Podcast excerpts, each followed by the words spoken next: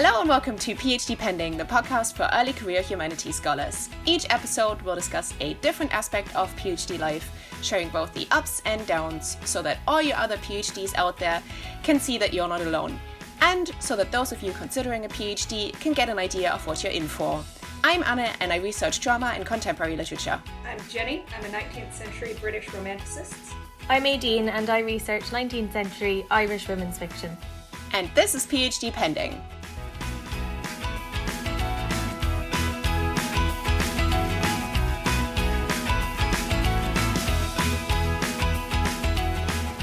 And welcome back to another episode of PhD Pending.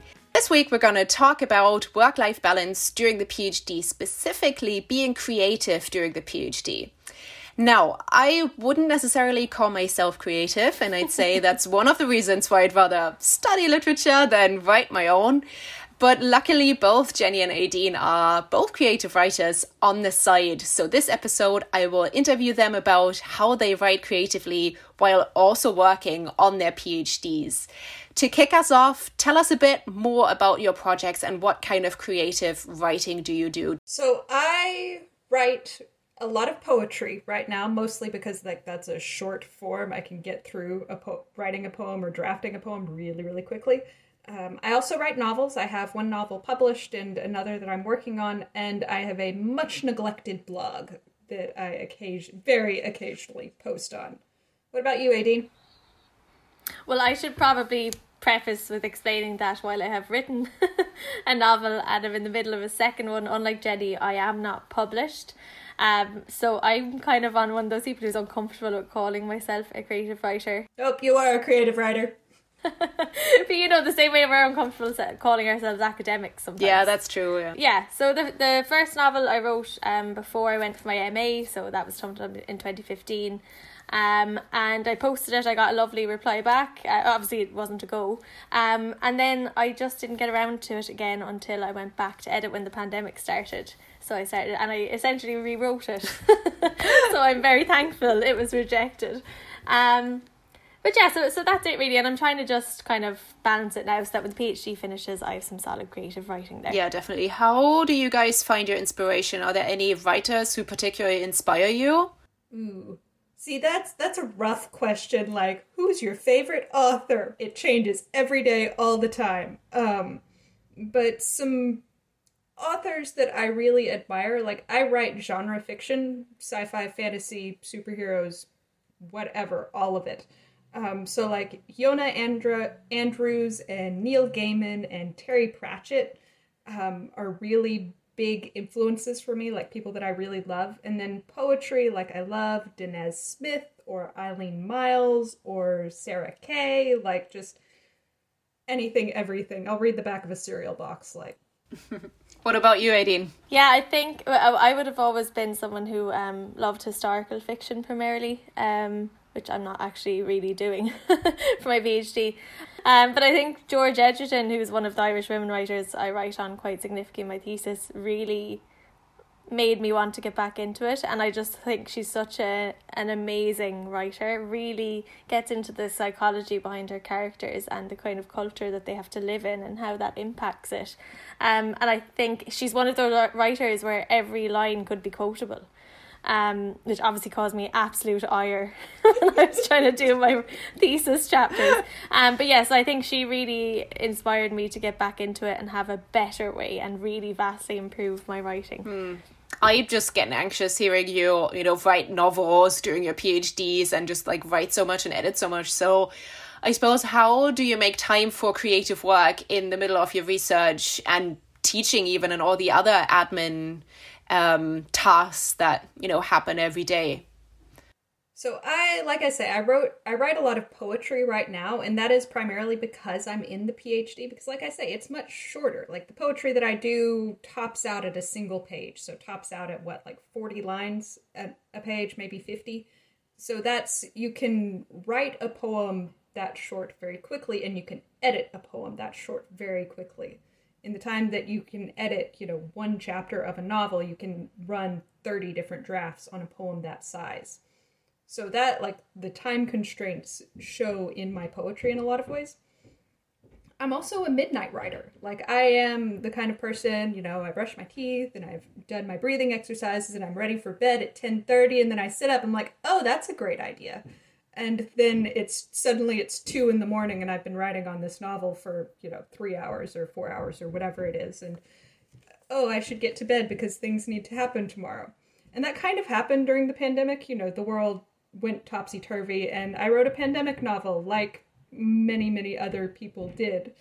Um, and when I finished it, like it's not about disease, but it is about travel. Like my characters tr- globe trot quite a bit. And I finished it and I was like, oh, I miss other people and I miss travel. That's what this is about. Yeah. That's what I see. I see. Underlying this. message. um, so yeah, midnight writing or just writing poetry or, you know, the pandemic screwed us all up. Aideen, what about you? When does the creative itch itch you, and how do you make time for it? Um, so I've kind of lost that um creative side of the creative process weirdly. so um, we'll say like I would have been like yourself, Jenny. I would have been midnight writer. I was a re- I was a fecker for like drunk writing. Like I'd come home and just be oh, like, I love drunk writing. Yeah, and you just like I would have been manic for weeks, like of writing, and then nothing for months. Um, so when I started when I edited the first novel and I was happy with it, I kind of started the second one, but I started with, with like half an hour every morning or half an hour every night, and it was kind of non negotiable. Yeah, but it does. I understand what people mean when they say like that stunts the creativity a bit. But I did find then on weekends I was able to go back and and you know spend an hour or two kind of going over what I'd written during the week and make it a bit more enjoyable of a read, but it meant I just got the plot down because I had a plot out in my head. But yeah, so I kind of got a bit more structured in terms of how so the academic part actually came in handy there, which which was a bit strange. Um, but yeah, it's definitely easier than and because uh, I think that manic writing is great in terms of the creative process. Yeah. But then it means that you come up with like you might have ten thousand words in a few weeks, which is amazing. But then you don't write anything, it's like you've burnt yourself out. Well, I do. I used to always burn myself out. So I found that even if it's not great, even if I tell myself you're only doing 250 words this morning, I've I've managed to compile far more than I ever did in the few months before. So we'll see how it goes, but that's kind of my process and I'm hoping then by the time I finish my second my PhD, I'll have the two novels ready to go to like manically send out to a million people and get 10 million rejections back but at least they're done and i can start another one exactly so two different of two very different approaches to the whole writing process um, we touched on it slightly before but we'll get into it now um, have you managed to publish your work? I know Jenny, you have. Um, we've already talked about the process of getting an academic journal article reviewed and published. Um, so, what does that look like for creative projects? So, like I say, I have a novel published. Um, it is by a tiny indie publisher out of the States, a publication outfit called Dreaming Big Publications. My novel is The Adventures of Dog Girl and Sidekick. It's about superheroes. Like I say, I'm a genre fiction person. We'll put the um, Amazon link into the show notes. Aw, you're so sweet.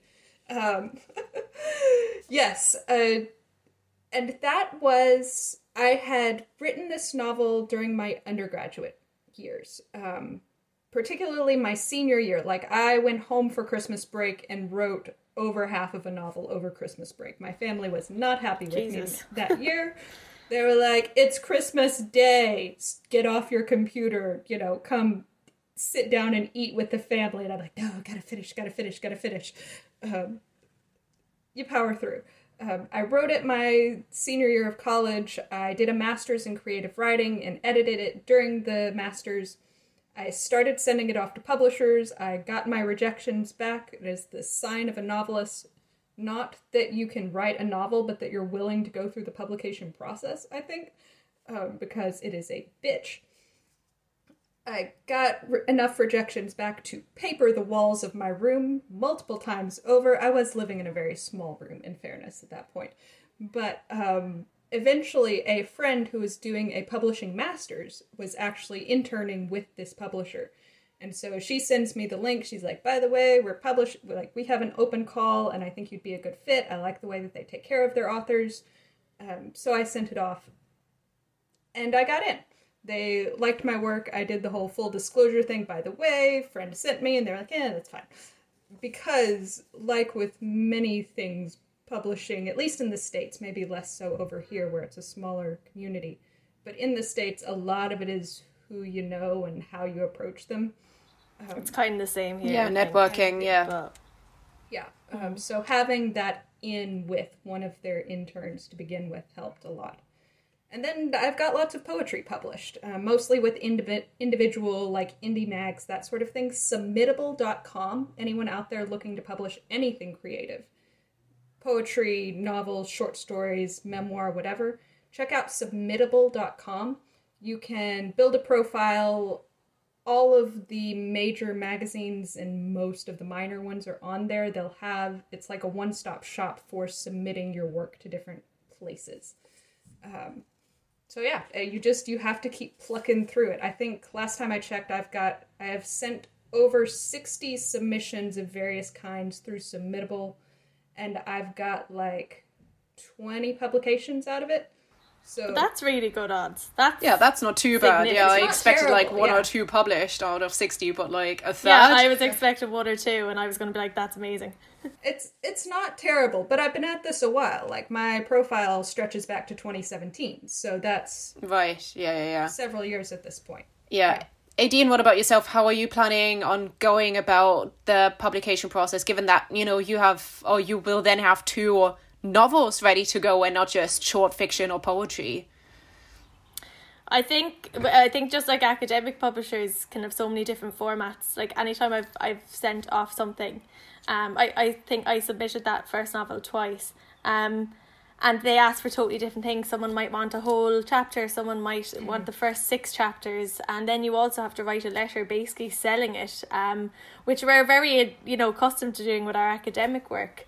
Um, but I do think like I would be very happy to go down the self publishing route, but I would like to get the traditional publishing route first. And I know like I have so many friends who are self published and they do amazing like social media and self promo and so much work goes into it.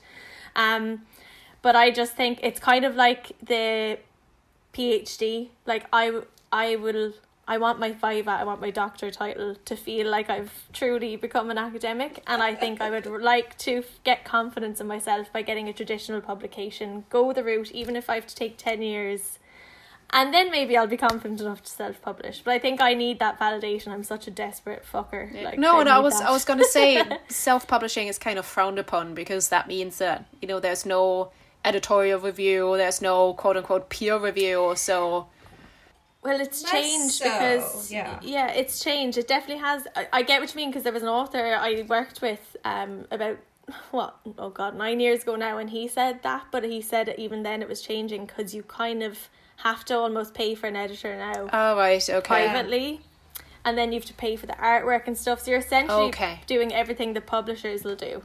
Yeah. But just yourself. So it's too much work for me.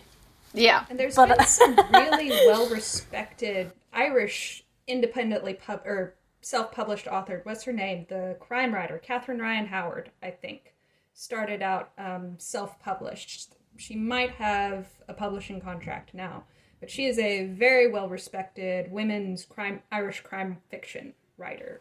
Um, so I think yeah, I think you just have to be careful as well because there's some sites out there that will say, "Oh, self-publish, and we'll g- give you this package for three hundred euro, and we'll do the editing and stuff that," and that can be a con. Yeah. Yeah. yeah. So I think, and they'll still take a, a shit on the proceeds. And I think the, the benefits of self publishing is that you get all the proceeds. so, um, so like I have a friend, A.W. Tinney, who's brilliant, and he just does so much artwork. He does, he like gets uh, proper editing done. He has the full, like, he, it's not ebooks, it's it's um physical books as well and he's done a re he's done it the best way. He kind of had me nearly swayed to do it and then i was like no because i just keep thinking back to the first time i got rejected and how much it's changed since then based off what they told me and i'm like i think i'm someone who needs someone to hold my hand a bit with it so that i don't embarrass myself. But maybe in the future who knows? Yeah. Uh, just with a publisher like you have that bit of support staff like they're depending on the size of your publisher, they're not going to do as much promotional work as you would like them to, but they will do some promotional work. Whereas with the completely self-publishing, like Your pro- you get sucked down the promotional work rabbit hole, and that is a soul crushing thing that I've been dealing with with the novel since it came out. So like that that would be my plug for getting a traditional publisher for at least one of your novels is that they'll help you with some of that promotional work with getting your work sold if you're looking to actually make money off of this. Yeah. And I suppose looking at, you know, you trying to balance the creative writing and the actual chapter writing that you're going through. Um, and, you know, we're all so entrenched in our research, anyways. That's our um day to day. Has any of your research made its way into your writing, you know, either on purpose or just looking back accidentally? We talked about inspiration, and I know, Aideen, that you write um, about your author quite a lot that has inspired you. Um, what else? Aideen, if you want to go first. Yeah, but both of mine are historical fiction. Um, and one is kind of historical fantasy fiction. Um, and they're both set in the period of my research. But the first one, obviously, I wrote that kind of started it in well before my MA, so well before I even knew I was going to come to this this kind of subject area for my PhD. Um, and then the second one, obviously, the more I read on, on my area, the more I was like, why aren't people talking about these women? It does my head in. So, um, so yeah, so it's it's kind of mix of both. I mean, I have like two or three short stories, and and you've read one, and they're completely like just more psychological rather than as a set time period or anything. It's uh, more modern stuff. But for the novels, definitely the research really helped me in the revision stage for the first one because I was able to go back and make it a bit more grounded in reality. Um, and then this one is kind of entirely based off history, so I, it was really important to have that kind of cultural background. What about you, Jenny? So it comes out in the poetry, definitely, like, and in weird ways, because I have this very specific knowledge, and I kind of expect my readers to have this very specific knowledge that they're not going to. Like, I wrote a poem about.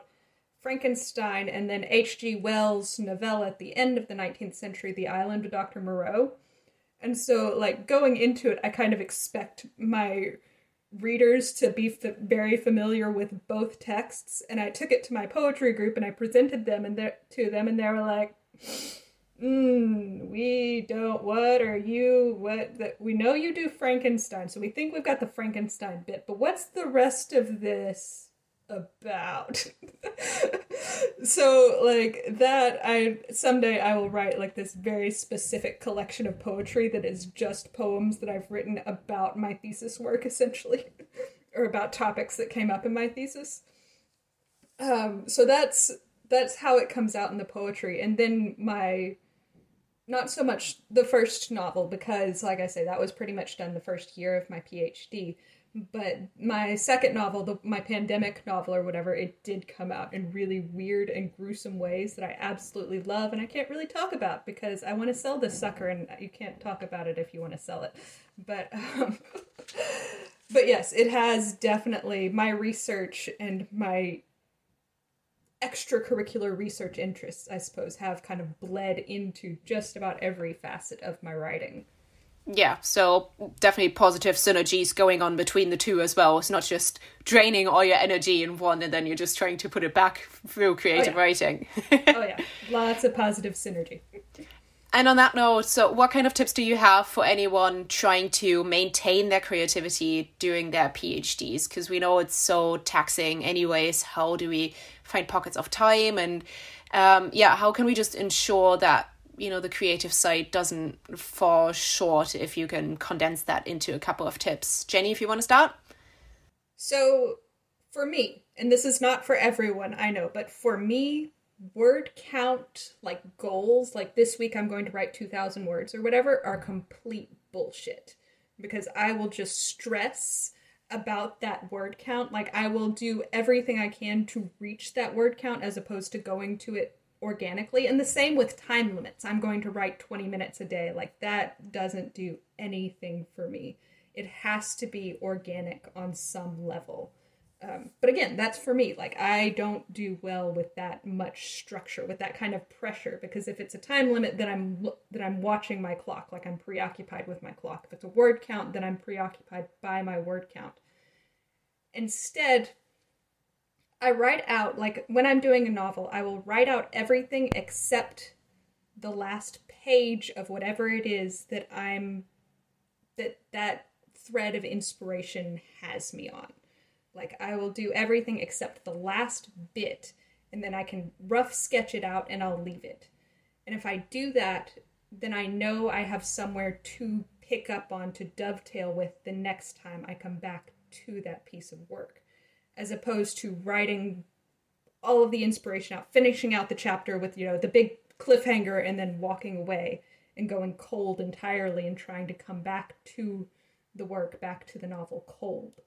Um, so having leaving that little bit of a dangling thread that I can latch onto the next time is really really helpful for me. But like I say, every writer is different. Other people work well with structure. Other people work well with braiding out the entire thought and then tying it off before they start the next one. That's just not the way I work. Jenny, that reminds me of the way that I actually did my PhD. I would always set up the next task for the next day so that I wouldn't have to start code, like you call it, on the next piece of actual research writing. Uh, but yeah, what about you, Aideen? Yeah, so I, I would have been someone who, as I said, like would have gone with the inspiration. But then I found out to go back and backfill so many scenes and they didn't quite make sense for the character, etc. So this time when I started a new one, I had like a timeline of the period and the the key aspects of the person's life that I was going to cover. Um, but I started, I have drunk writing sessions every now and then where I'm just having a gin or two and I'm like, you know what, I'm going to go in and write. Who was it? Was it Hemingway? Write drunk, edit sober? Something yeah, like that? Yeah, yeah. Yeah. yeah. But um, I, yeah, now I do the daily dose. And, it, and like you said, Jenny, I might say, okay, you're having a coffee for a half hour in the morning when it's peaceful, right, while you're doing that. Or I might say, okay, when you finish 250 words, it's not a set time or word count every day. It's just a general do something for a little bit um, and then they add up very quickly. But I am now writing it in order just because I'm able to then, you know, I'm covering quite a long period of this person's mm-hmm. life. So I'm trying to write the start. There's no point in me trying to jump from writing when she was a teenager to then writing when she was a woman, a, a yeah. mother of two. You know, I'm kind of trying to follow her growth trajectory yeah. with her. So that's my my post at the moment. Little and often, and then follow the creation when it hits, of course, as well. But little and often for me is working at the moment. But again, it's just down to everyone. And I think maybe your PhD experience does inform how you end up changing it. I've become to the point where I can't just chill on an armchair or my bed and write a chapter. I have to be at the desk at a certain hour. Whereas I used to be able to sit on the bed and write a chapter. Um, so I think it's just it might you might find if you are doing creative writing um, during the PhD that you end up following the same process as as your kind of academic um, routine as well. Yeah, definitely loads of parallels between the academic writing or the way you guys go about academic writing and also creative writing. And as a not very creative person, I definitely learned a lot. Um, so actually, these are all the questions that I have for today. Um, thank you for sharing your experiences as creative writers and novelists, but also PhDs, as creative PhDs. Um, we hope that this was a fun episode and a fun um, new concept that we tried out, um, and that you've learned something about creativity and research, and you know that the PhD doesn't have to kill your creative itch. now we want to hear from you. So, are you a creative writer and are doing a PhD? Do you have other creative projects going on, like maybe film or photography or music? We'd love to hear from you and, you know, share your artwork. Um, join the conversation on Twitter and Instagram at PhDPendingPod or send us an email to phdpendingpod at gmail.com. If you enjoy the show, be sure to rate us five stars on your favorite podcast app, and it helps a lot uh, so that other people can find us too. If you'd like to support us financially, you can buy us a coffee at buymeacoffee.com slash phdpendingpod. And as always, thank you for listening. We'll see you again in two weeks' time. Bye, guys. This episode of PhD Pending was written and produced by Aideen Regan, Jennifer DeBee, and me, Anna Mahler. Post production support by Jerome Kelleher. Artwork by Neve D. Get in contact with PhD Pending on Twitter at PhDPendingPod or via email under phdpendingpod at gmail.com.